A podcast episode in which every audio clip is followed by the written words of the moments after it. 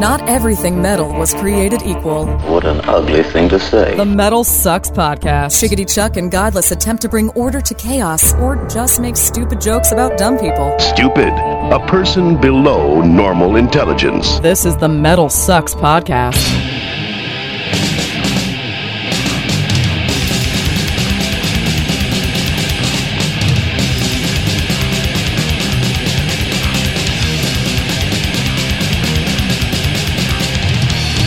Greetings and salutations, my fine metal friends. Welcome to another edition of the Metal Sucks Podcast. How you doing? I am Chuck. I am Godless. And this is your weekly examination of all things metal, the Metal Sucks Podcast. We have an action-packed show for you today. Yeah. I've got to put some energy into this, because I can hear you. You're like, just like, chill. What are you talking about, bro? You're so chill. We need to pump us up. It's because I'm on drugs right now. Do you realize this is going to be the best episode we've ever done? You know, you know what's going on? I have an ear infection right now. Oh. I have my entire left side or right side of my face is burning. It sucks. Yeah. It's a lot of fun. Throw on some headphones. Oh, yeah. It sounds great in my head right now. Everything sounds like the Charlie Brown's parents. It's a lot of fun. But we shall not. I shall overcome and make this one hell of a good episode. We've got Don Jamieson from That Metal Show. Season 14 is in full swing right now. 14 years, really? Well, it's 7 years, 14 seasons. I think is how it rolls with those guys. So something like that. I mean, they look old, but jeez. So they've been on the air for quite some time. So we're going to talk to Don Jamieson, and he's going to give us a good radio interview. Let's just say that. Yeah. Yeah, it'll be good times. We're also going to talk to, of course, our boss. Yeah. We're going to talk to Vince Neilstein about one of the posts he made this week about Century Media and what's going to be happening possibly with them being ripe for the takeover. Yeah, and Metal Sucks has got a very interesting history with Century Media, so it'll be interesting to talk to him about. Yes, indeed. I believe so. That'll be good. So make sure that you are subscribed to us on iTunes. You can search us. You can find us. Let's see. It would be Metal Sucks Podcast. Search that. You'll find it. Leave us a couple of stars and tell us that we suck. You can also find us on Stitcher. You can find us on the Twitter box. I'm at Beer Today. I'm at Godless Speaks. So you can communicate with us that way. Also, we got a speak pipe at the bottom of every post that we do on Mondays at metalsucks.net. You can leave a message.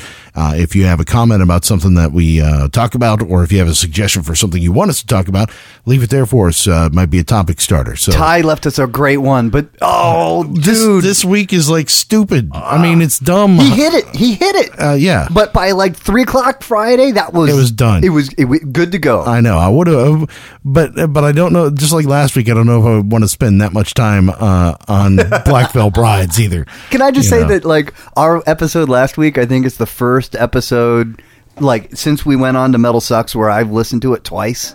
Oh, really? Yeah. Why is that? I enjoyed the hell out of it. You were so good last week. Oh, well, thank you. I laughed my ass off 3 times. So I told you we did it, and then 2 times after. I told you that's what happens when we record at night instead of during the day. During the day, I suck. I'm terrible. I'm I don't know what's going on. You give me a 1 in the morning, I am solid. And we're playing songs.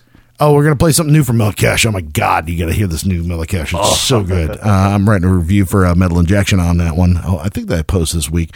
And it'll, it's from a music non-player perspective about how atmospheric and awesome it is. So, yes. Now I'm totally great. They were the one band that I missed on 70,000 that I really wanted to see. I saw one song. And now I'm really kind of bummed out. Yeah, I know. I tried. There was so much awesome stuff there. I got a feeling they're going to be touring this record for a couple of years. It was, 5 years between the last, this one and Epigenesis or something like that? So, yeah, I think it's, they're going to be on this one for a while. Huh. So, yeah, it's good stuff. Kick it ass. Really is. Kick ass. So, yeah, we got that coming up in the show. So stay tuned for that. But big news of the weekend. Usually stuff happens on Friday or something happens on Saturday or Sunday. And it's by the time we get it, we're it's sort of done. Well, this one is kind of big and been floating around the internet all weekend. So big that Vince had to make his last post on Saturday nights or Sunday morning at 3 a.m. Because he had a remark about this whole nuclear Hellfrost desecrating the grave of none other than Dimebag Darrell.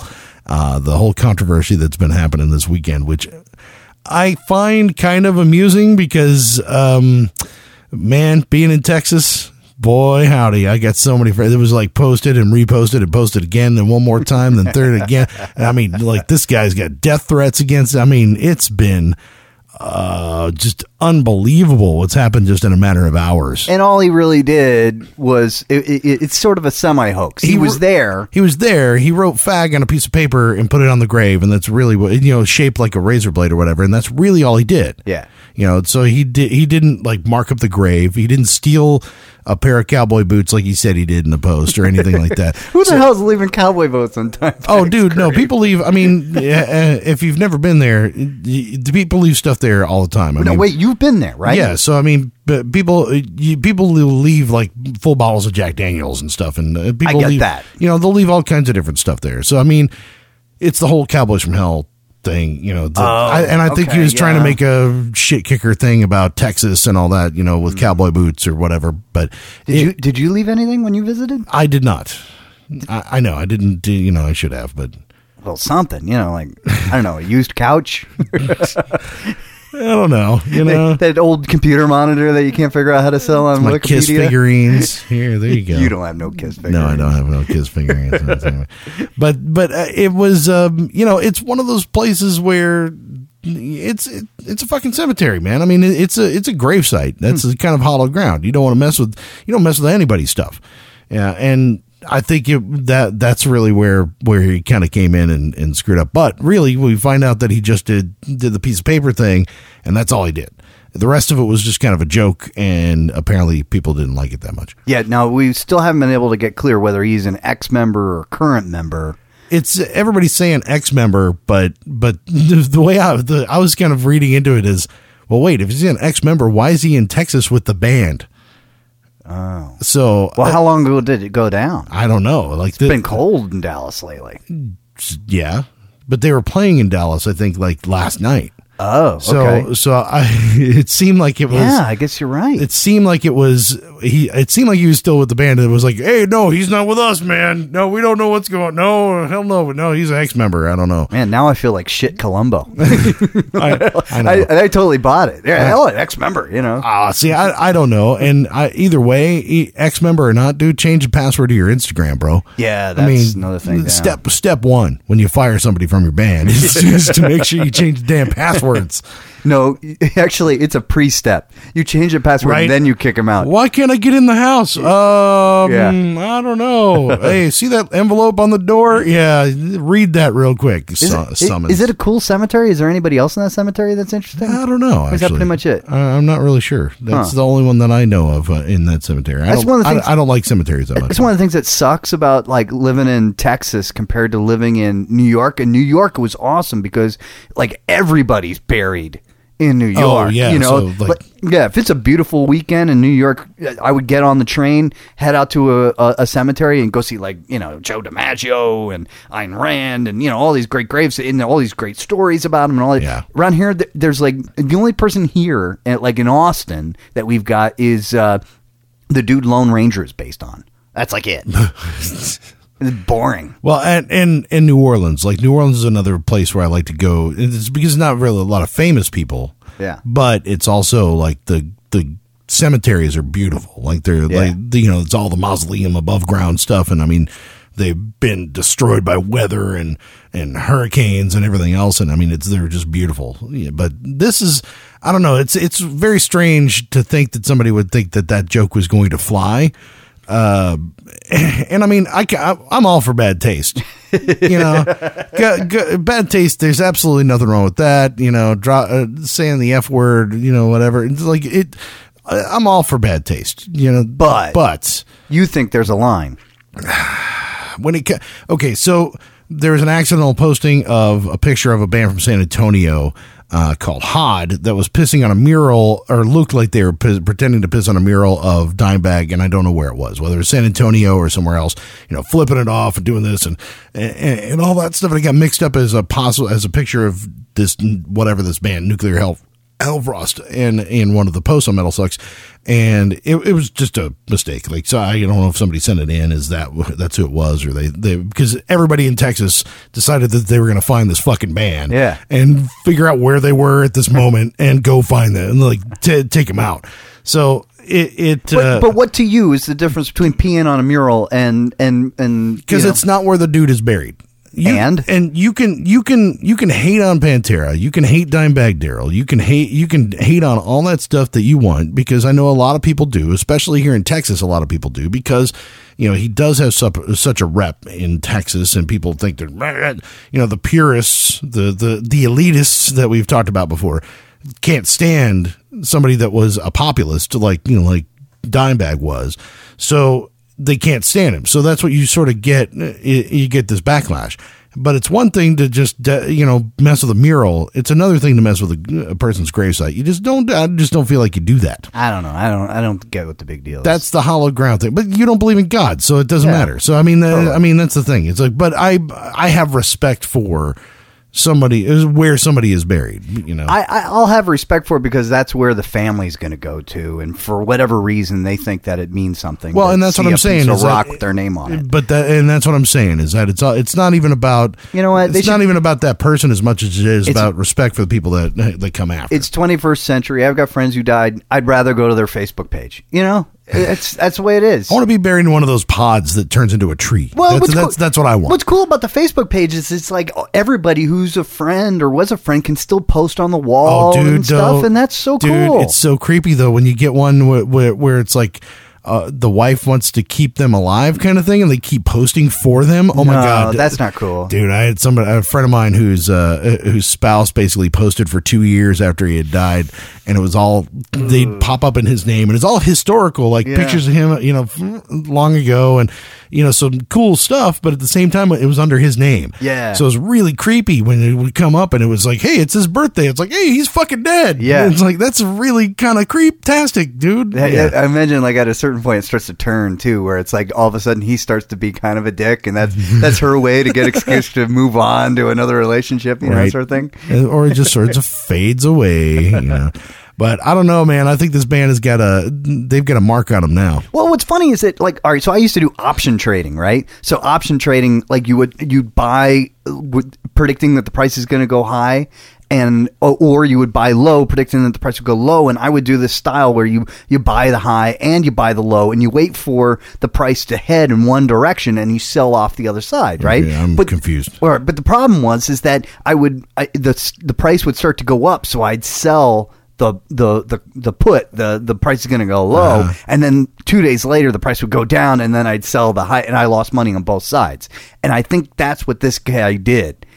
Okay, you shouldn't have done this to the grave. Yeah. All right, we're all pretty much in agreement. Yeah. What are you going to do? Okay. Yeah. I mean, it's not that big a deal. It was a bad idea. It doesn't deserve death threats and blah, blah, blah, but, okay, so you shouldn't have done that. But then once you do that, you don't do what he did next, and which is come out with the most thorough apology I've ever seen. He probably took that from some politician who and inserted Dime's name. Yeah, or something, because it's a really, there's no spelling errors. Yeah, if you go back, it looks like Bill Clinton's apology for the blue dress or some totally. Shit. Yeah, but. And so, but that's the second mistake. You don't do that. This is heavy metal. You double down on your mistakes, and you ride that into fame and infamy. You want all those people who want to do death threats against you to pay the $7 at the door the next time you come to town. Or it's the we can never play in Texas again. Even better. Boom, right? Make a T-shirt out of it or something. Totally. And just completely buy into it. All right. I see what you're saying. I actually see what you're going for. And we listen to some of the music. It's not like they're trying to attract any Pantera fans. It's not like they're trying to attract any fans. What are you talking about? Totally. I listen to music. It's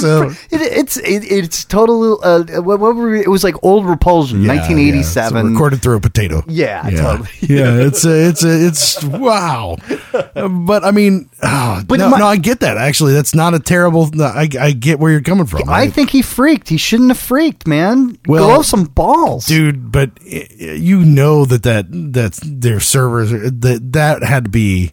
The influx had to be amazing, because I know that I'm in Texas, but I just the amount of posts that I saw come up on that and how it took. I mean, the blue dress didn't get that much traffic on my Facebook page. I totally think that you know what I'm saying? Yeah. Like, I mean, it's white and gold, but it's like I don't think this is a Texas thing. I think that everybody in Texas thinks that Dimebag special at Texas. Pantera's huge. Oh no, I know. No, Pantera's huge. No, I get that. I totally get that. But what I'm talking about is Texas owns him. You know what I'm saying? Like Texas, when it comes down to it, Texas thinks they do. No, what I'm saying though is that Texas is one of those places, and I think y'all actually said it best on his Facebook post. Like he basically said that people forget how dangerous metal used to be. Yeah, how it used to basically be. If you go to a show and get into a pit. You could get stabbed. You could get shot. It'll get a black eye. It'll turn into a fight. It can turn into a fight afterwards. It can turn into something a lot bigger and more dangerous than it has been in the last 20 years. Yeah, and people in Texas and Pantera, you don't fuck with either one of them. And you just it's just something you don't do. Yeah, and it just sort of, and that's what I'm saying. Like it's tough for me being here. What that perspective looks like, because my Facebook feed was just exploded. Yeah. Well, you're the king of metal, but that's what I'm saying. It's like I know a lot of people that are in metal. Totally. So my perspective seems to be a little bit skewed. Yeah, But I've always it's like, hey, the Toadies are huge. Uh-huh. Yeah, but they're not huge. They're huge in Texas. Everybody in our audience just went, who? Well, that one song. I think exactly. Sure. That's what I'm talking about. Totally. But in Texas, it's a different animal. Yeah, but then Pantera is what it is everywhere. Well. And Dimebag is who he is everywhere. Yeah. So I don't think it's special to Texas. I just think that I mean, if you're going to do something stupid, just ride it, man. Own it. Own it. Completely own it. Let the apologies go to the politicians. Let the apologies go to the wuss ass, And actually what's funny is I think that was what the other side, like, because you see the other side of the elite metal people. And that's what they were bitching about was the apology. It's like, man, you should apologize for that bullshit. Dimebag sucks. Blah, blah, blah. Like that was the other side of it. Yeah. And it's like, oh, wow. Wow. And see, wow. I'm on. Yeah. So he lost and lost. He lost on both sides. Yeah, he's totally. He totally lost the call and the put. And I'm, for me, I'm a little different. Like I think Pantera is awesome. I think Dimebag did great stuff. I could care less about the grave, but I get that other people care about the grave. And that's why I wouldn't mess with the grave. But. Yeah. You don't. You screwed up on both sides. Yeah. I don't agree with either audience. You know what I mean? So, because once again. Oh, but dude, what's the worst thing you've ever done on a grave? I've never done anything bad on a grave ever. What's the most awesome thing you've done on a grave? I've never done anything awesome on a grave ever. I'm gonna give you my Don Jamieson answer. Yeah. You'll find out exactly what I'm talking about in this interview with Don Jamieson from That Metal Show on the Metal Sucks Podcast.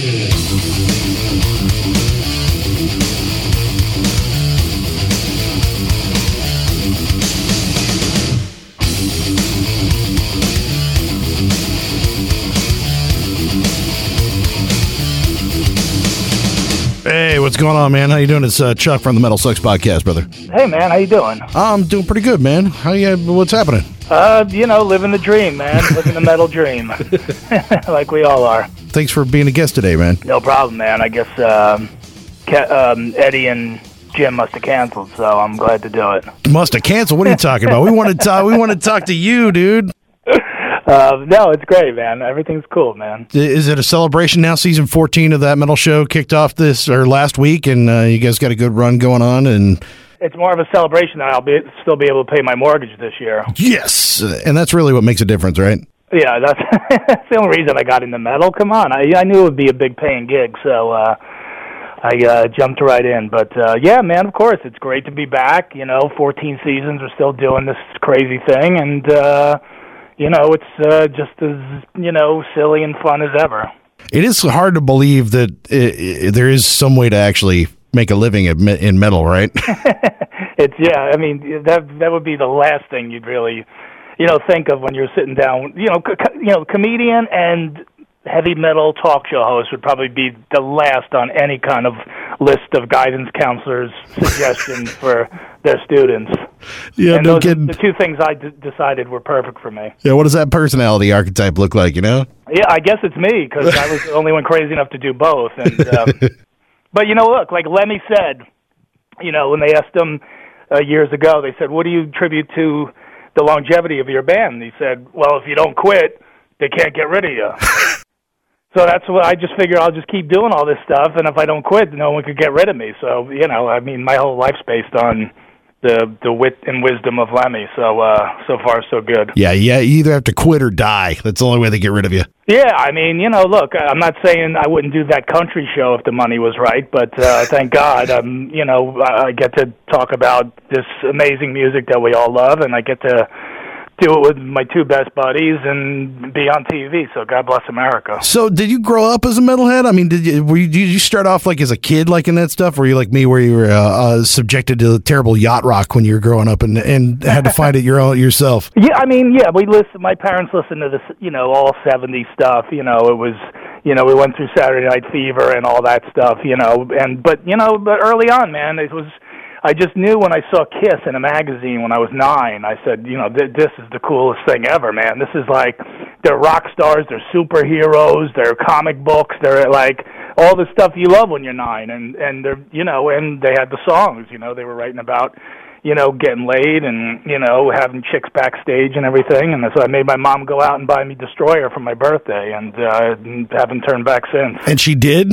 Yeah, much, because by that time, you know, before I even had a Kiss album, my walls in my room were covered with Kiss posters and stuff. You know, I heard a few songs on the radio or whatever, but yeah, I didn't really even own an album, but I was already like fully into them. And your parents didn't give you shit about it? They just sort of rode with it? Yeah, I mean, look. My mom was scared to death of Iron Maiden, which there was no reason to be, but, you know. Well, I was out of the house by then, you know, like I left, you know, home when I was 18, so, you know, my taste as they got heavier and heavier, you know, my parents, it didn't really affect them, but they've had to bite their tongue a lot of times throughout my life. So I think they picked their battles, you know, after putting me through college for 4 years and telling them I want to become a stand-up comedian now, that didn't go over too good either.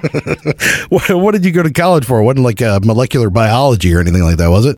Meisterbrow consumption.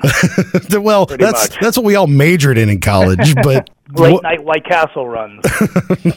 Oh, damn, I'm in the South. I miss White Castle. I know. There's not as many as there used to be, or maybe just my world is a lot bigger than, you know, the college campus in Jersey where I went, and there was a White Castle on either side of the campus, and so we used to go back and forth, and that was kind of our whole world in the liquor store. But no, I went to school for communication, just a real broad general major, and just said, let me, you know, I got 4 years to figure out something to do for a living, and that's what I did. So when you jumped out, what did you get into? Were you looking like for the radio thing, or were you one of those TV nerds that I hated in communications classes? Well, we didn't even have, like, you know, I mean, I'm 48, so back then you didn't have like specialized classes like where, you know, colleges now, they have TV studios in there, they have channels. Yeah, you can really train hands-on. I just took real, you know, theory classes and stuff like that. I was a DJ at the college radio station, but everybody hated me because, you know, nobody was into metal then. They were into indie rock and alternative and stuff. So, you know, I knew entertainment somehow. You know, I just wasn't sure, you know, but that's where I was leaning, and so that's the way I've gone. So where'd you get your start? As far as what? As far as all of it. Like, what was like out of college or in college? Were you an intern at some place and you started going? Was it, you know? Yeah. Because I know that you've got a long history, like with MTV and, you know, a lot of other things, and, you know, hanging with some funny ass people over the years. So where did you kind of feel it out? The two passions of my life were comedy and music, you know, and so, I had gone and worked at MTV for a bunch of years, and I worked on their comedy stand-up shows, and obviously, you know, I worked on a lot of music specials as well, so, you know, it was a killer job. But in the meantime, I wanted to start doing stand-up, which I did, like, in the late 90s. And, you know, I just finally had to say goodbye and let me go and see if I can do this stupid thing. And, you know, I did, and then when I actually started to gain a little traction with it, I said, all right, now... how do we mix in the metal? You know, and that was, you know, I always wanted to do that. Like, let's mix the comedy and the metal. And, you know, Jim and I would go to gigs together, you know, which we still do, but, you know, we would go and we listen to metal, and we put on Eddie Trunk's radio show on the way home on a Friday or Saturday night. And I'd be like, God, we got to meet this dude, man. He's like us. You know, he could talk about Saxon for 20 minutes. This is cool, you know. And then that was it. We started guesting on his radio show because we had nothing else to do, and we would just sit up there, and basically that was the beginnings of, like, just sitting, the three of us sitting, talking about music and breaking balls. So were those doors that you opened with MTV early on what helped you get in with VH1 to kick this thing off? No, it had nothing to do with it. Yeah. I had left MTV, you know, at the end of the 90s. Because it was what? It was all Viacom at that point, right? Yeah, and I still work for Viacom, but yeah. I was working behind the scenes. Yeah. You know, and I wanted to be in front of the camera, you know. I wanted to be the guy on the stage. So I had to make a complete split. But I still have friends. I mean, there's some people that, you know, up until recently worked on That Metal Show who I knew back in, you know, the day again when I was working behind the scenes as a writer and a producer. It seems weird that would be the same company, but they wouldn't have anything related to each other as far as like. So how did That Metal Show come about? Was it your pitch? Was it Eddie's pitch? Was it? Yeah, the three of us went in, and basically that's what we did was just go into the meeting and break balls. I mean, we hardly talked about music at all because, I mean, the people of VH1, you know, they know how to make TV, but they don't really know metal like we do, you know? So yeah. I don't even think they were worried about. I think they figured, like, we just want to see the chemistry between these guys. You know, we trust that they know their music, man. You know, they're lifelong metalheads. So, you know, and Jim and I at that point, man, you know, we were like, we had been in a million pitch meetings. We'd done 15 failed pilots that never went anywhere. So, you know, when we go into meetings, we're just like, you know, we'll fart, we'll, you know, burp, you know, just act stupid because we're like, you know, this isn't going to go anywhere. So we, like I said, we just ended up breaking Eddie's balls the whole meeting, and they were laughing and cracking up. So we kept doing it, and, you know, they said, yeah, we like what's going on here. Let's give it a try. That's pretty stellar. I mean, just to think that, you know, the Storytellers Channel decided to put on a metal show is like, what? When I remember when you guys first signed on, I was like, that's crazy. Yeah, I mean, and then when they said we're going to do a pilot, I was like, cool. You know, I'll make $1,000 and I'll meet Lita Ford, and that'll be the end of my TV career. And was that as good as you thought it was going to be? I mean, I don't know. It wasn't the video with her crawling on ice or anything like that these days. Well, you know? Yeah. Look, I mean, a lot of the artists that, you know, that we deal with, they're not getting any younger. But, you know, they're still out there kicking ass, man. And, you know, as somebody who, you know, I didn't have the Farrah poster on my wall. I had the Lita poster on my wall, okay? So we'll leave it at that. But there was, you know, definitely some nocturnal emissions going on during that phase. And, I was a little younger. I had Samantha Fox, but, you know. Yeah, well, you'd always try to find pictures of Samantha Fox, like with a top off, you know, like in European magazines and stuff. Like now you could just do it on the internet, but back then you really had to, like, search it out. But so I always think of Lita, like, as that chick, you know. When did metal become acceptable, do you think? Because, like, remember how if you were into metal back in the day, everybody's afraid of you, or it meant that you're bound for prison if you had tattoos or you wore a battle jacket or something like that. It was like the kiss of death. And the last 10-15 years, it seems like there's so many either closeted metalheads or it's kind of turned the corner. I mean, you guys are on VH1, you know what I mean? So what happened? When did we lose our edge?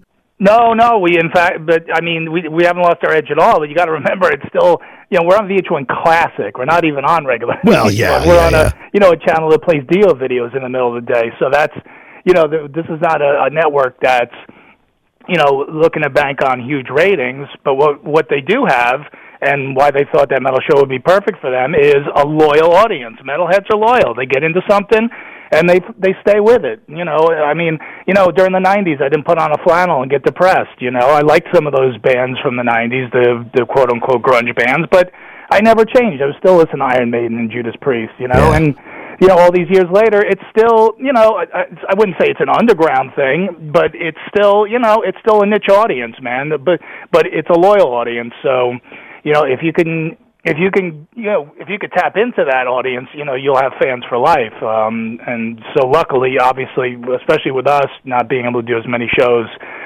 every year as we want. We're very lucky, man. People are amazing, man. They watch the repeats and the repeats of the repeats until we get some new stuff on the air. Yeah, but we used to. What I'm saying is, we used to be scary. I mean, people used to be afraid of us. I mean, people thought that Judas Priest caused dudes to kill each other, and Ozzy was telling people to commit suicide in his songs, and just what happened to all that? Where did it all go? You're right about that. I mean, even the black metal bands, they don't burn churches down anymore. They like light off like sparklers in the church now. You know, they put like gum in the collection box. That's right. Like and they giggle with their corpse paint on. But yeah, I don't know, man. You know, it's we're entering another PC time in our society. So I mean, I could see some more backlash coming at some point. You know, you never know, because back then we had the PMRC, who was all worried about these records, spoiling our minds and turning us into evil beings, which wasn't the case. And but yeah, I guess in that sense we've gone a little mainstream, and a lot of these bands have been around forever now, and they've been through that. I mean, the Twisted Sisters and all these bands, and they're still out playing. So it's just not as dangerous as it used to be. I don't know. It's weird because it seems like some of the stuff that's coming out, like some of the newer music that's coming out, is even more like on the edge of extreme and way out there.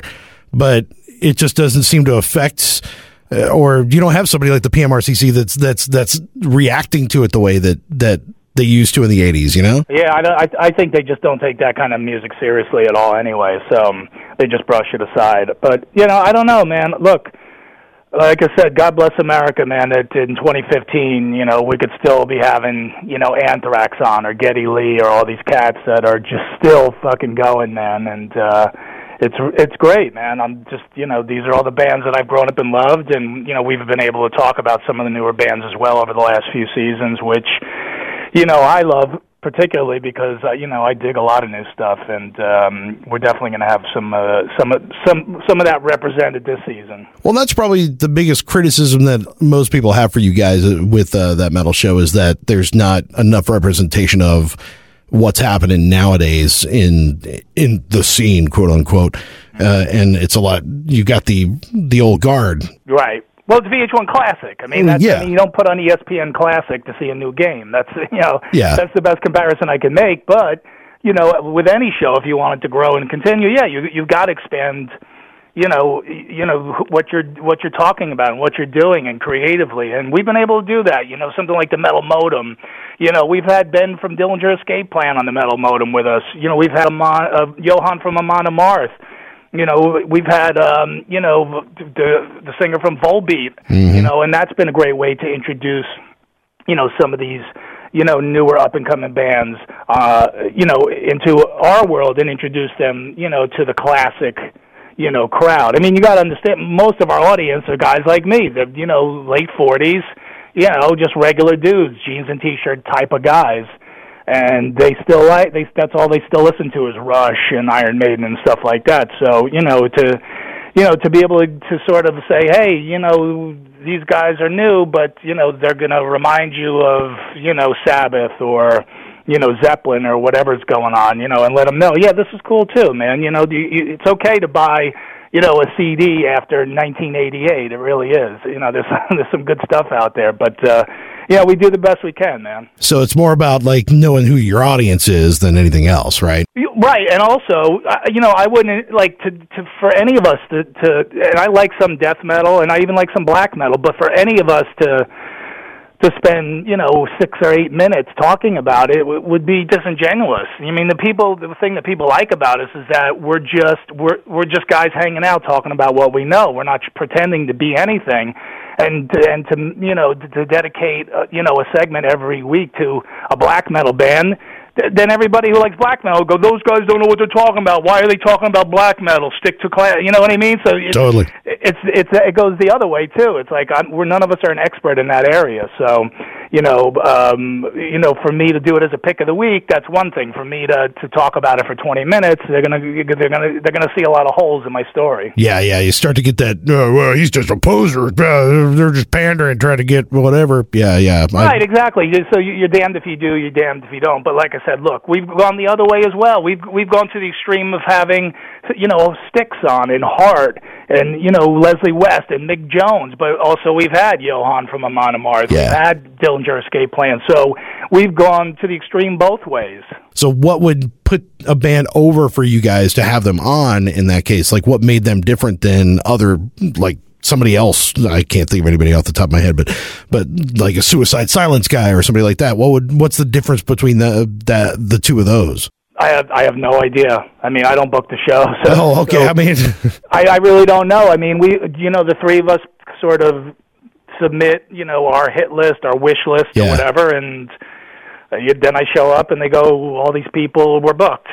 That's it. Which is a curse and a blessing. I mean, it's a blessing because then you have everybody breathing down your neck every 2 seconds. Come on, you got to get me on. You got to get me on. I mean, we all get that as it is, but to actually have any kind of say in it, it's kind of better to not have any say, because then people sort of realize, oh, okay, he's just the host. Yeah, you just wash your hands of it. You're like, okay, no, I don't really have any pull. Yeah, look, sometimes they book someone and I kind of cringe and I go, all right, well, that's... put him in the seat. I'll talk to him. I gotta ask, like, who's the worst guest? Because I mean, I do this all the time, like talking to people. Who is the worst person? Gotta name him by name too. Guest, the worst guest is the guy that just gives you the PC cliche answer. Because nobody comes on and is a dick. I mean, you put because we're like the Tonight Show for hard rock and metal, so nobody's gonna come on and be an ass. They're going to be nice, but look, the guys that are great guests are the guys who will say anything that's on their mind. Ted Nugent, Dave Mustaine, Phil Anselmo, Marilyn Manson. I mean, these are people, whether you like them or hate them, you're going to watch, man, because they're going to say something outside the norm. All right, so you give me the PC answer to that question. I did, exactly. I just did what I said I don't like people doing. It's like, no, you're supposed to say that Zach Wylde's a dickhead. Come on. No, I mean, we have so much fun with Zach. Zach's awesome, man. So. We had a mariachi band come out and sing Happy Birthday to him last season on That Metal Show, and this season he's going to play. So I'm distracting myself from giving you an answer.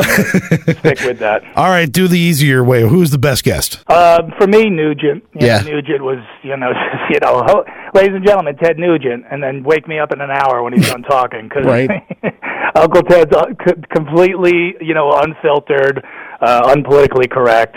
But obviously it was important for us to talk about music with him. So.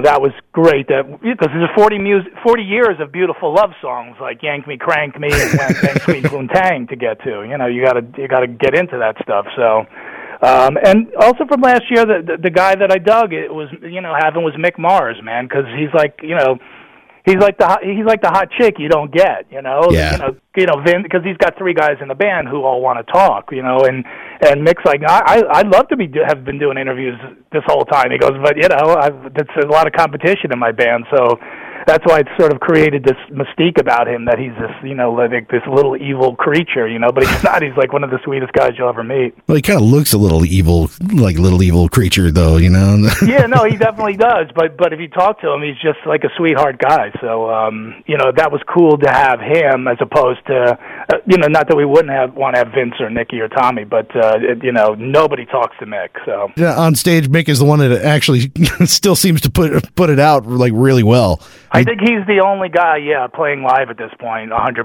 So, absolutely. That's the other thing I love about Mick. He's going to die with that guitar in his hand. Yeah. I mean, there's just no doubt about it. And if, this ridiculous spinal disease that he has, which is just so awful, because I can't even imagine the amount of pain that he's in on a daily basis. But, if he can get onto the stage somehow, whether on his own or with help, he's going to get there. And that's probably where he'll take his last breath, and I think he'd be pretty happy with that. And he'll still remember all the lyrics too, you know? Right. Exactly. No backing tracks with that kind of tone, guitar right? tone. Not needed. So you guys, so what do you record like a week in advance or a couple weeks in advance before you put these out?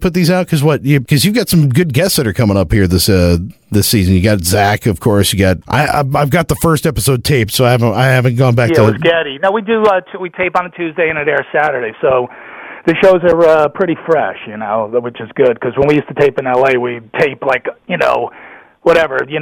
of them in, 4 days, and then they would air over, a period of months, and so, sometimes we'd be talking about something that happened, an entire season ago. Yeah. And people we know this already, but, that's how they did it, but now that we're back in New York, it's a lot better, man, because the shows are new, yeah. Yeah, Dave Lombardo would have talked shit about 20 people, but by the time that aired, you know? Yeah, well, that's going to be interesting this season. We're going to have Lombardo on coming up, I think, on the third episode, and then probably around our sixth is going to be, Kerry and Tom coming on. So everyone's going to be able to compare notes and see who says what, and it should be interesting. Did you try to get them all together? That's out of my hands. I don't know. No. After hearing Dave Lombardo on Eddie Trunk's podcast, I'll give him a little plug there. But not, if you're not listening to Metal Sucks Podcast, there you go. Once you've exhausted every episode in the history of Metal Sucks Podcast. I listen to Trunk's podcast too. Check out Trunk's podcast. But Lombardo is, man, I'll tell you, Lombardo. I mean, he doesn't even want to talk about Slayer anymore at this point. So, I think it's gotten to that ugly point with him. So I don't think there's any chance in hell of getting those guys in the room together. Oh, I know. I feel so bad for him because all he wants to do is talk about whatever he's doing right now, and everybody just asks him about Slayer. Yeah, and we'll probably do that. I did the same thing. You know what I mean? It's like you can't. It's the elephant in the room. You can't not talk about it, right? Right, and if we don't, then people, again, we know our audience. Our audience is going to go, why the hell didn't he say anything about Slayer? Right? The guy was in Slayer's whole career. You're not going to bring it up, so we'll give him, look, we'll pop film. I've heard some of the stuff. It sounds cool, but it's just very different. It's nothing like Slayer. Yeah. Yeah, and everybody wants Slayer 2.0, they want something else, and that's definitely not it, Yeah, well, look, I mean, those guys, the Slayer guys are Gary now, and Paul sound real pumped up about this new stuff. So, I'd love Dave to be in the band, but if he's not, and the stuff is good, I'm not gonna pretend it's not. Let's see, who are you looking forward most to this season as far as getting to talk to him? I mean, other than Dave Lombardo, obviously. I mean, we've had, Frankie Benally's coming on, and we've had him on before, but just there's been this such a buzz about this Quiet Riot documentary that I'm really anxious to, talk about it with him, man, because it's not a glossed-over kind of thing, where they just show you how huge and rich they were, in the 80s. It's warts and all, man. It's the, the state of the band now, and those guys driving around in vans and, going through different singers and, Frankie's struggle with, losing Kevin, because those guys certainly had a love-hate relationship with one another, but... so I'm definitely excited to get down with him, and I'm excited, one of my favorite new bands is coming in, the Pretty Reckless, so I'm excited to get those guys and obviously Taylor down and hang with them for a while. I got a chance to see them and hang with them at Rockin' the Range last year, and I'm a big fan, man. She is definitely the real deal. I've never wanted to interview them because I'm afraid that I'm stupid around pretty people. You're pretty. Yeah, exactly. But she's young, so it's 20. So. Yeah, but still. I got you, man. I'm excited. And Robin Zander from Cheap Trick, I'm excited. I'm a huge Cheap Trick fan still to this day, so it'll be good to have Robin on. All right, right on, man. Well, the show airs on Saturdays, 9 Eastern, and season 14 of That Metal Show is in full swing. Yeah, man, I'm excited, man. We're like I said, I could pay my mortgage this year, and we're delivering more metal, and thanks to guys like you and Metal Sucks for supporting us. I really appreciate it, and being kind to us across the board, pretty much, because I know when you get on the bad side of Metal Sucks, it can get ugly. What are you talking about? I have no idea what you mean. Don't worry, I like it. I just don't want to be. I still want to be one of those people. Oh, come on! You got to do something really stupid. Say something. Give me some meat and potatoes. We can really send you off right. Well, watch the show. I mean, I'm definitely taking stands on things. Cover albums and the 95 side bands and stuff like that. So, like what? I tend to think you'll agree with me on most of that stuff. Give me an example. I'm fed up with 1,000 side bands. I'm sorry. You know what? I'm not doing a Kickstarter. I'm not going to give you a penny to make your album. You just make it and put it out. I mean, you can make an album on your computer, and on your laptop, in your bathroom while you're taking a dump. I'm not giving you money for Kickstarter, and for the ones who have 1,000 side bands, God bless you. Have 10,000 of them, but I'm setting personal limits. Okay, I'm going to support your main band, and I'll pick one other side thing, and that's it. I'm not acknowledging any other one. I can't wait. Are you gonna tell Max Cavalera that when he comes on the show this season? Yes, I am. Because he's in 40 bands or something like that. He's grandfathered in. Oh, okay, all right. Yeah, because I do like Cavalera Conspiracy and Soulfly and obviously old Sepultura and Killer Be Killed. Killer Be Killed's pretty cool too, man. Yeah. So there are exceptions to that rule, right? Yeah, I'm literally starting the rule right here on the podcast. Awesome, man. Well, Don, it's been great talking to you, man. Appreciate it. Look forward to the rest of the season, man. It's going to be That Metal Show, season 14. We're back. Thanks, brother.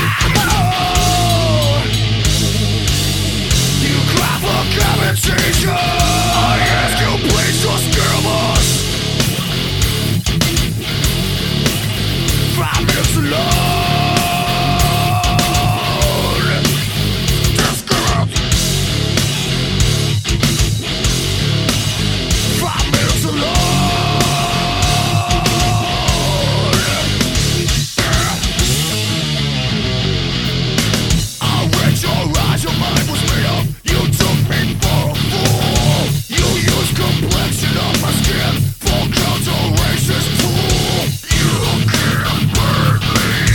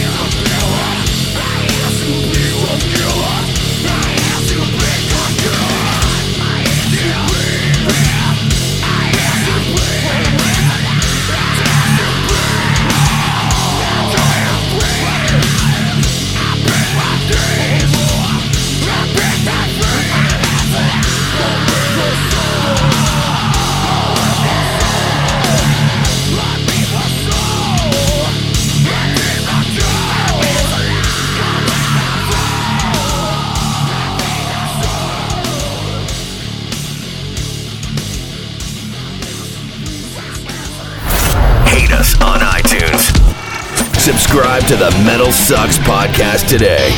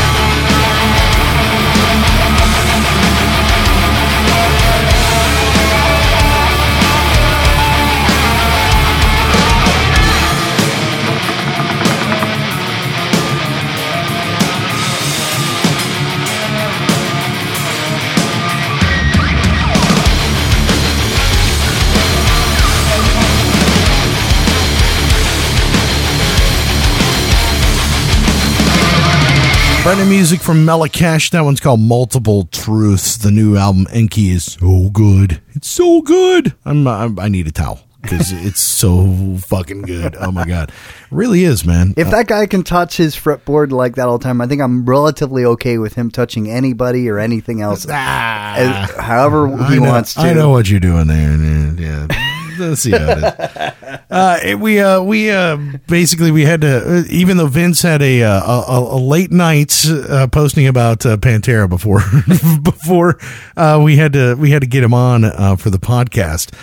We decided that we wanted to talk to co-founder Vince Neilstein, of course, because there's some big changes that are happening in the industry. And if that happens, he's got the finger on the pulse.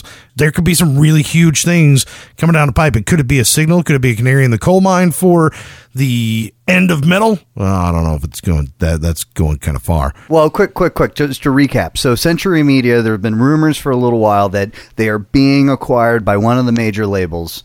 And Vince here did this awesome op-ed on all the reasons why it makes sense, and 10 all points on and all the evidence that points to that's actually going to go down. So we wanted to get Vince on to talk about that in case you're wondering what we're talking about. Yeah.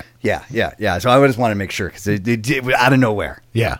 But yeah, I'm not really big on I feel bad because I miss Century Media. I mean, they're going to get acquired, and that just creates more space for another label that is sort of, going to grow into that role. And they're newer, and they're more adventurous and willing to take more chances, and younger and more in touch with what's going on. I think it's a good thing. Yeah, I'm inclined to agree. Whatever happens with Century, there are plenty of new labels that are picking up in that space where they left off, or, developing young talent and creating the next crop of metal bands. I mean, there are so many labels, small labels that are putting out great stuff now, and Century Media has kind of been going the more hard rock direction for a while now. You just see it. What's the name of the label? Another Century that they started over the summer. It's I think sometimes these labels, they'll get a taste of what happens, say when a band develops organically into something like that, like In This Moment or Lacuna Coil for Century Media, which are bands that, they were certainly in more of the mainstream metal realm to begin with, but seemed to get more that way with time. If you're Century Media and you see that, and you see that those are your best-selling bands ever on the label, and you're like, maybe we should sign more bands like that. When you see, I guess, how the money comes in when you're doing stuff like that. So, it's not surprising to me. But the counterintuitive thing to that is that those bands had time to develop into what they were becoming. The idea that they started out with a core audience and they built on that, and then it grew into something else, and they were able to kind of graduate into a rock sound versus starting out that way.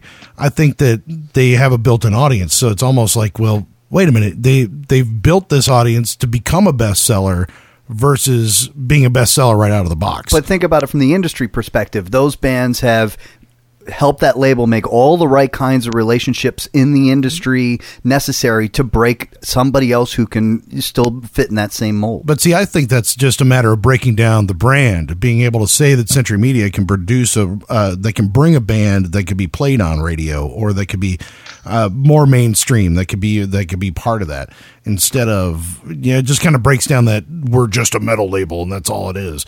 But I think it's also that the idea that it's breaking down the old model of the label, like when you haven't been able to make those changes. We've talked about it before, where they haven't been able to adjust to the way that music is being consumed and purchased and by everybody nowadays. So if you can't change your Paleolithic model, of the way that it's that it operates, you have to rely on a Southern Lord. You have to rely on a Profound Lord. You've got to rely on a Brutal Panda. You got to rely on these guys to reshape the way that people consume and buy music and create a different model out of it. And I don't think that the old labels are able to adjust to that as well as new labels create a completely different structure out of it. Well, look, it takes a lot of time and a lot of money to develop those bands.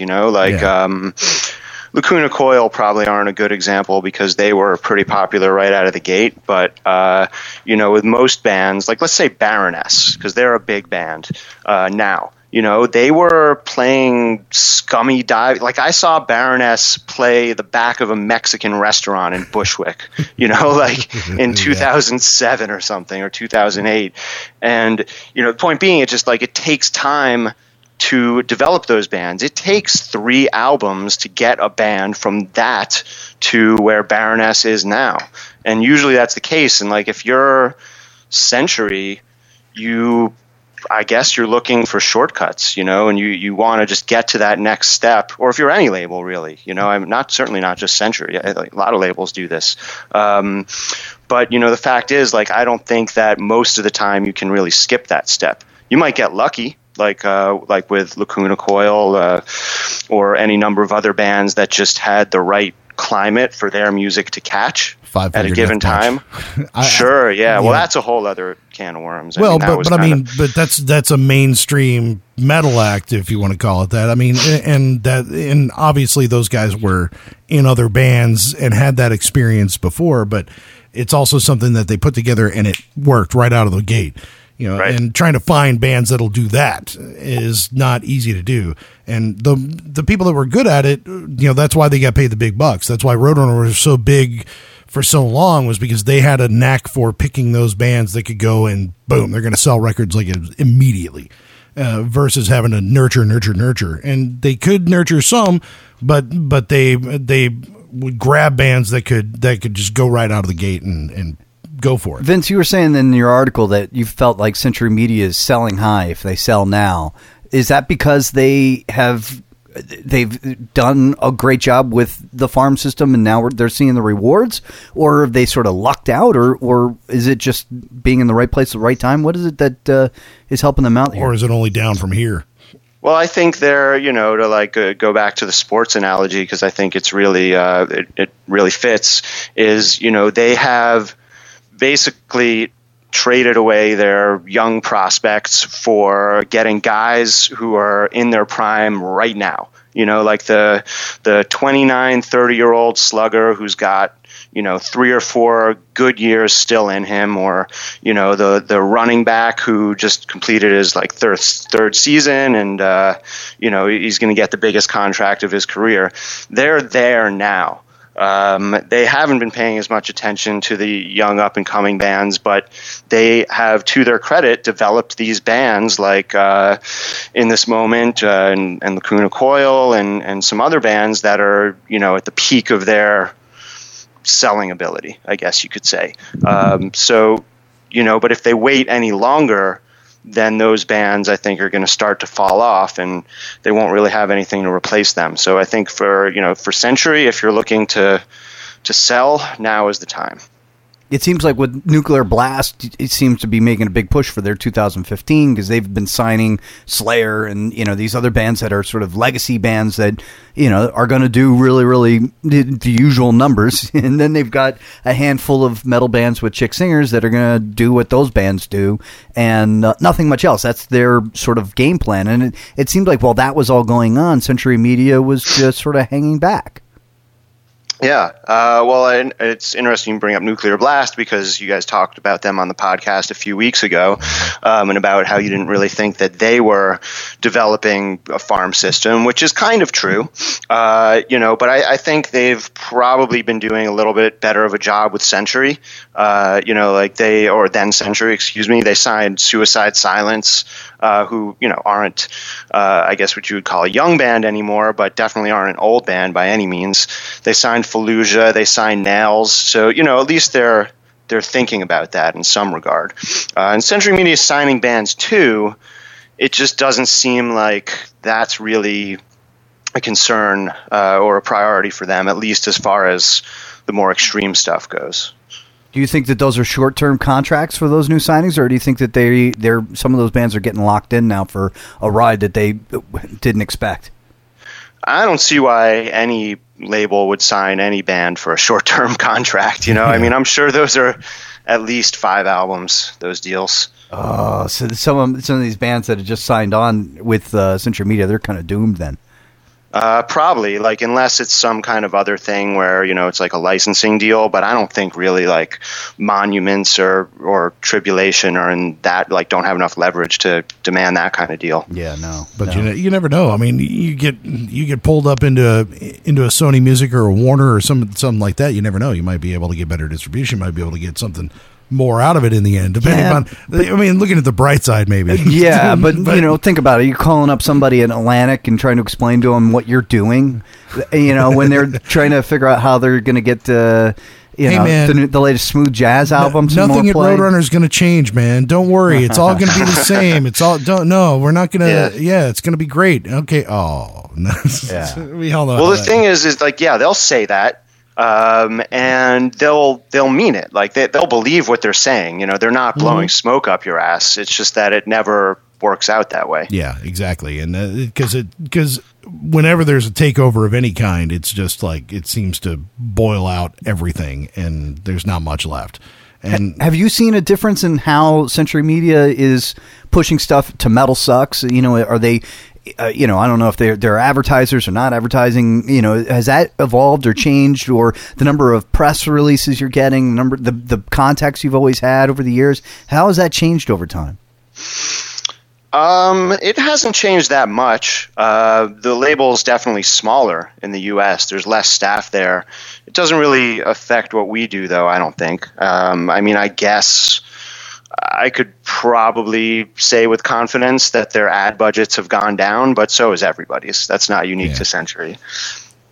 I thought it was funny when you said something in the article about how many people are working for Century Media. I don't remember what the number was, but I remember going, really? That's a lot of people. You think, thinking that many or that few? Yeah, no, I thought that was, I mean, like, does it really take that many people to re-release an old Demolition Hammer CD? You know? They have a big presence in Germany, obviously, when the company is founded and based. But I mean, you know, 15, 20 people is not a lot, you know. I mean, you've got in that, you know, you got probably a couple of like product manager A&R guys, you got a couple publicists, you got your salespeople, and you got your executive level people, and then you have, you know, your admin and assistant level people, you know, and that's it really. Mm. Yeah, there's not much. I mean, and two, you know, that you see that with when they start letting the promo staff go and things like that, because that was the thing that triggered a lot of people's oh shit with Roadrunner, was when they saw the promo staff just get dissolved, you know, in Europe first and then United States second, and that was the signal that it's. The dance is almost over, you know? Yeah. And we haven't seen a lot of that with Century yet. Do we have any sense as to how hands-on Robert Kampf has been over the last few years? He's, I think, fairly hands-on. He's definitely very involved in the operations of the label. He is, I think he's always been sort of more of the creative guy, and Oliver, who passed away last year, was more of the business guy. Like, he was the dude who was sort of the business development guy who just got deals done and, you know, pushed the label in whatever direction that he felt they had to go. And I think that certainly plays into what's going on now, because for the past year, Oliver hasn't been around. I think that stuff falls back to Robert, you know, or his other staff. And, you know, I'm just totally conjecturing here, but I don't know that Robert really wants to deal with that stuff so much as be kind of more the creative direction behind the label. This could be like the best possible outcome for Robert, you know, to be able to hopefully take some sort of payday and back out, and buy himself a little island, retire somewhere, and good to go. Yeah, I mean, he certainly stands to make a lot of money from this, I think, if it goes through. Yeah, well, and if he doesn't wait for another 2 years and everything else to sort of just liquidate itself. Yeah, I mean, it could have been worse. He could have gotten an exit plan like Oliver got. Oh. Too soon? Too soon? Well, we talk about desecrating people's graves. Come on, man. Tell you what, dude. Well, I do think your final paragraph though is true though. It's not like the this is the death knell for metal. Nah, I think that's you don't think everything's gonna be fine. You don't think that Metal Blade and some of these others start looking at this deal and go and that the other majors, whoever picks up Century Media, doesn't go we better start thinking about something similar. Well, I think if anything, it goes, okay, well, let's see who we can pick off their roster. They go, okay, let's start picking and pulling. And it starts to trim down the groups of metal labels into something else. Just like we saw a lot of the Roadrunner bands move over to Nuclear Blast to follow Monty or whatever. Right. So it kind of makes it so the team will dissolve and those players will go somewhere else. Yeah. And it's going to get picked up. And I think it's part of the new model. I mean, because we every musician we talk to or label guy we talk to, it's about having to try to figure out what this new model is. You can't spend $100,000 on a B-level band to go out on a tour in small clubs in the United States anymore. It's so much more, got to be more DIY than that. And the little labels are much more nimble as far as being able to figure out what that structure looks like monetarily. Like we got a little money. Okay. All right. Go tour on the East Coast. Boom. It can be done a lot faster and easier for the smaller labels, or at least it seems that way. And I think we're going to get a little bit more love, but a little bit less push from some of these. It's going to have a lot of the stuff's going to happen a little more organically than it used to. Yeah, I think you're totally right on about that, and I think some of the labels we're talking about have been great at that for years and years, like Metal Blade and Relapse and Prosthetic and plenty of other, and Nuclear Blast and Century Media too. But if Century wants to go the more hard rock direction, then the major label support could certainly help them out with that. As far as just getting their bands on the radio and playing that whole game, and the big money licensing sinks and all that stuff. It's just a lot harder for a small staff at a small label to get that kind of stuff done. Yeah. I think somebody at a major is just like me. They're like, we got to do whatever we got to do to get that Monuments band because they're going to be huge. I don't know. Those Demolition Hammer re-releases are going to be big, man. Can't wait. It's going to be awesome. To answer your other question, though, I mean, I don't really think that any of those other labels would look to be acquired by a major. It's possible. But I think they're kind of happy just in their own ecosystem doing their thing. And from a major's perspective, if the rumors are true that Sony is the one that's going to end up with Century, then there won't be any existing majors that don't have a metal arm. Because Sony doesn't really have, they have Lamb of God and they have Judas Priest and that's pretty much it. So for them to add Century would be a great place for them to kind of just funnel all their rock stuff, kind of like how Atlantic's doing it with Roadrunner. So, Warner, Atlantic, they have Roadrunner, and Universal's got Spine Farm, and I think some other labels too, perhaps. But, Sony doesn't really have that. So I think it makes a lot of sense for them to be the one that ends up with Century. Or does it wind up be, is there an opening for your metal majors to become bigger than they are now? Is because the other thing I was tossing around in my head was that, so you've got Nuclear Blast, you've got Metal Blade, which I would say are arguably the biggest metal labels that are out there. Relapse kind of right there, Prosthetic sort of right there. But do you start to see it conglomerate into a big metal system where Nuclear Blast pulls in Century Media and grabs them, or Metal Blade pulls in Century Media and that's their European arm, or you start to see metal labels start to group together and do that thing instead of going to a major label? Or is there not enough money in that in the system for the metal labels to be able to acquire something of that size? That's interesting. I mean, I think there's probably not enough money, but I think there's also just ego. Like if you're like Brian Slagle, why do you want to, expand your, like you're very happy with the empire that you've created. Money. And, and why do you want to money? Yeah. Okay. I mean, like the argument would be is that, okay, do you see an opportunity for if they've got the tentacles over in Europe that are a lot deeper than Metal Blade does, even though Metal Blade obviously is a worldwide label, but a Century is such an embedded European label. It would behoove you to do it because then you could get your Metal Blade artists deeper into the system in Europe and vice versa. You could do it for the ones that are European, bring them over here. So you're saying that the major should buy the catalog and the contracts and then the staff remain in place and the staff get acquired by Metal Blade? Well, I'm just saying, I'm just speculating, obviously just throwing it out there. That's an interesting idea. Let's get Slagle on. But I mean, the idea would be, if there's an opportunity to make money there and whether or not that label has any potential to still make any money, it would be worthwhile for the metal guys to, ego aside, if there can be some decent cash made out of it, then why not go for it?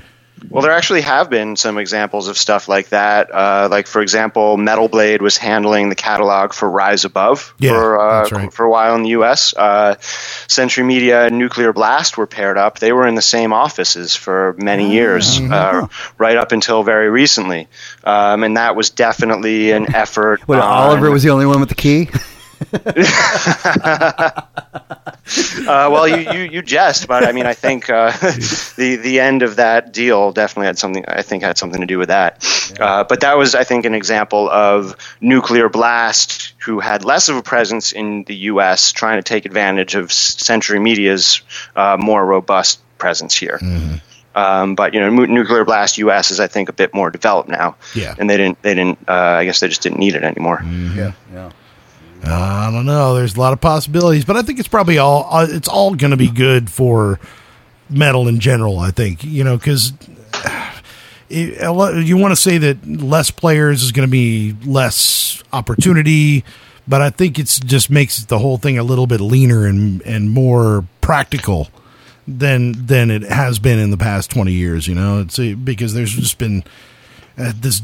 A whole different dream. We've talked about it, about if you're doing it to make money, then you're doing it for the wrong reasons kind of thing. Exactly. And I think this just ties into what we talk about all the time about the music industry at large. There's just less money to go around these days, but that doesn't mean great music isn't going to keep coming out. Yeah, totally. The internet is amazing. We get phenomenal demos every day. It's amazing. There will always be great music. I don't know. Get good bands like Nuclear Hellfrost and boom, yeah, explosions. You just got to do, a couple of publicity stunts and life is good. That poor kid. Oh God, what an idiot. I know. I'm kind of with you in some respects, and it's like on the other, I've got my pitchfork. So, well, dude, it's been great talking to you, man. We totally love talking industry because it's the backbone of what all of us do and what we all listen to. So it's just the music will come and go, but the industry finds a way to stick around somehow. Yeah, it's all those Jews running the media. Thank you, Vince. We appreciate you talking about the Post, and I'm sure we'll reconvene on this later to find out what really will happen with Century Media. Who knows? And thank you to Don Jamieson for being our guest this week, as well as thank you to Nuclear Hellfrost for causing a wonderful controversy for us to talk about. Thank goodness. You know what? He's my winner of the week. Oh, I'm going to call him the winner of the week. Is he the winner of the week? Yeah. Oh, that's a great title. I thought it was going to be the Black Veil Bride's guy. It almost was. It really was. But this guy snuck in right under the wire on Saturday. He did. Oh, good for you. It's a good week when you outdo the singer of Black Veil Brides, right? Trying to fight with somebody in the pit. Fight with a drunk guy who's a fan of Memphis May Fire. Whoa. That's got all the elements of a really great segment. Like everything about it is so awesome. And now we just it's totally lost. Yeah. Yep. Oh well, he won. He somehow won that. Maybe he put that band up to it. Maybe that's how he won. Conspiracy. It's a total conspiracy theory, man. But make sure that you are subscribed to us on iTunes. If you enjoy this podcast, leave us a couple of stars and tell us that we suck. That way you can. A couple. I want all five. Well, you know, I'm good with 3. Average is fine with me. No, I'm okay with being average. It's my penis is that way, so my life might as well be that way. Well, see, I guess that explains why I'm trying to overcompensate. You need 5 stars to make yourself feel better. That's right. Good times. But you can also find us on Stitcher. You can find us on Twitter. I'm at Bearded Ape on Twitter. I am at Godless Speaks. And feel free to communicate with us that way. Yeah. And they got to get on No Control Radio. Yeah, if you want to check out my 24-hour metal stream, if you go to NoControlRadio.com, you can check that out. I'm also at No Control Radio and on Twitter box as well. Friday nights, you play all the new stuff. That's when I'm live, man. Taking requests. Goes insane, bro. So yeah, if you want to check out, that's me not talking shit about metal. That's me just playing metal. Yeah, which is the other side of what I do. It's a crappy radio job, but what are you gonna do? Oh, you love it. I do love it. Actually, it's a hell of a lot of fun. Well, let's wrap this thing up. And next week, I have no idea who we're gonna get. Oh yeah, you do. I don't know for sure. We don't know for sure. Dude, like I said, I don't want to jinx it. He's Mustained me 3 times, so I don't want to, he's almost got the title of Mustaine for how many times he's Mustained me. So we'll get there. But thank you again for enjoying the Metal Sucks podcast.